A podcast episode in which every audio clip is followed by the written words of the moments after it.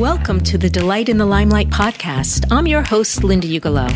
I'm here to take you on a journey to open your inner freedom and self expression so that speaking is something you love to do. I have a special deal going on where I'll be giving away one of my online programs for free. All you have to do is leave a review, and I'll be choosing one person at random each week to receive this gift. I'll have the courses to choose from listed in the show notes. Let's move on to today's episode of Delight in the Limelight. Today, we're going to talk about getting comfy on camera and how to do that. These days, everybody is on camera at some point. Online meetings, anyone? So, why get more comfy on camera? Well, when you're comfortable, you show up and stand out. You're able to have more fun and be more expressively yourself, which allows you to connect better with the people you're speaking to. But getting comfy on camera also opens up other possibilities. For instance, video messaging. Video messaging can be an engaging and impactful way to pass on information. It can communicate nuance better than written communication, and it's faster too. If you use this in your company, you'll stand out.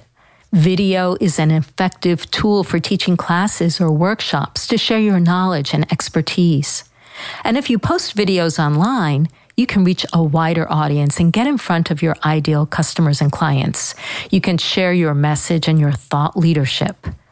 And showing up on video can open up career opportunities for you to position yourself for a promotion or to get invited on podcasts or to speak on stage. However, I know there are roadblocks. It can feel awkward and overwhelming to get on camera. It may seem like your brain switches off when the camera turns on. You might feel afraid, even terror, at the thought of getting on camera, worried about how you come across. Or video technology may feel like an obstacle too. Although, truthfully, that's the easy part. Now, if the thought of being on camera brings up terror, I recommend you listen to episodes three through five about how to get over the fear of speaking. But let's say you have investigated your past experiences and you've done some work to clear them away. You won't instantly feel comfortable on camera because getting on camera is not a part of our human design. Now, of course, kids these days who grow up on camera have no issues being recorded or with watching themselves back. In fact, it's a delight for them to see themselves on camera. But for others, seeing yourself on video is cringe-worthy. I've been there. You might hate how you look, or the sound of your voice, or the gestures you make.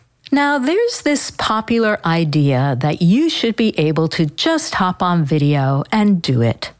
Just do it. Like the Nike logo says, just do it enough and you'll get comfortable.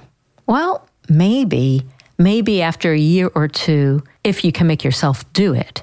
And if you can, go for it. But if you feel you can't, if you procrastinate making videos or keep putting them off, I want you to give yourself a break.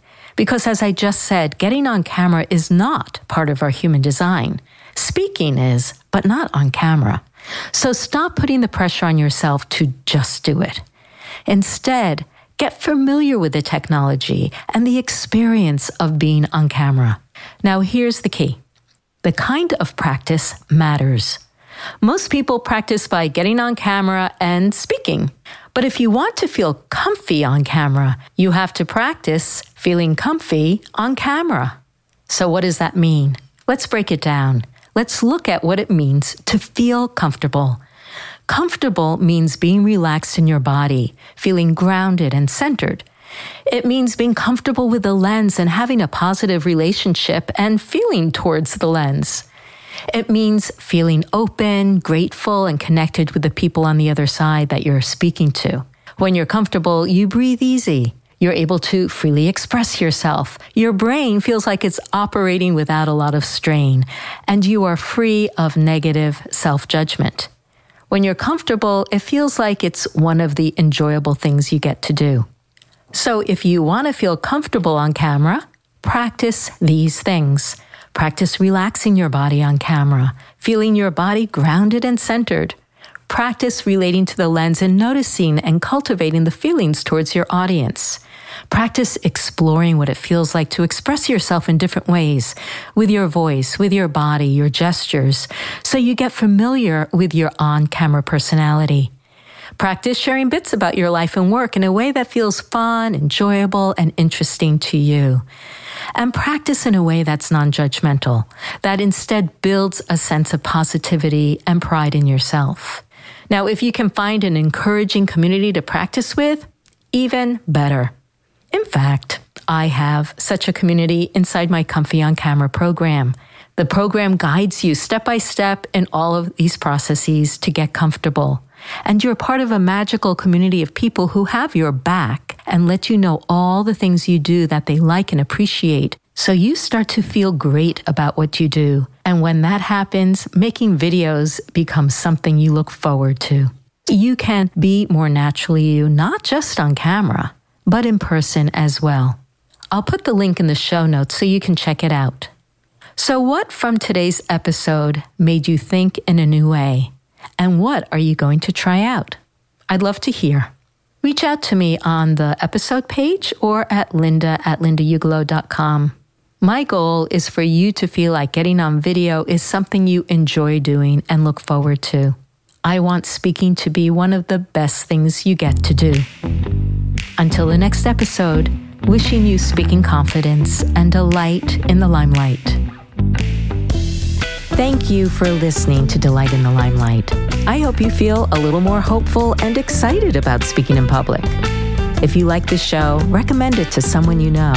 And if you haven't yet read the book, Delight in the Limelight, you can get it online or at your favorite bookstore or request it from your local library.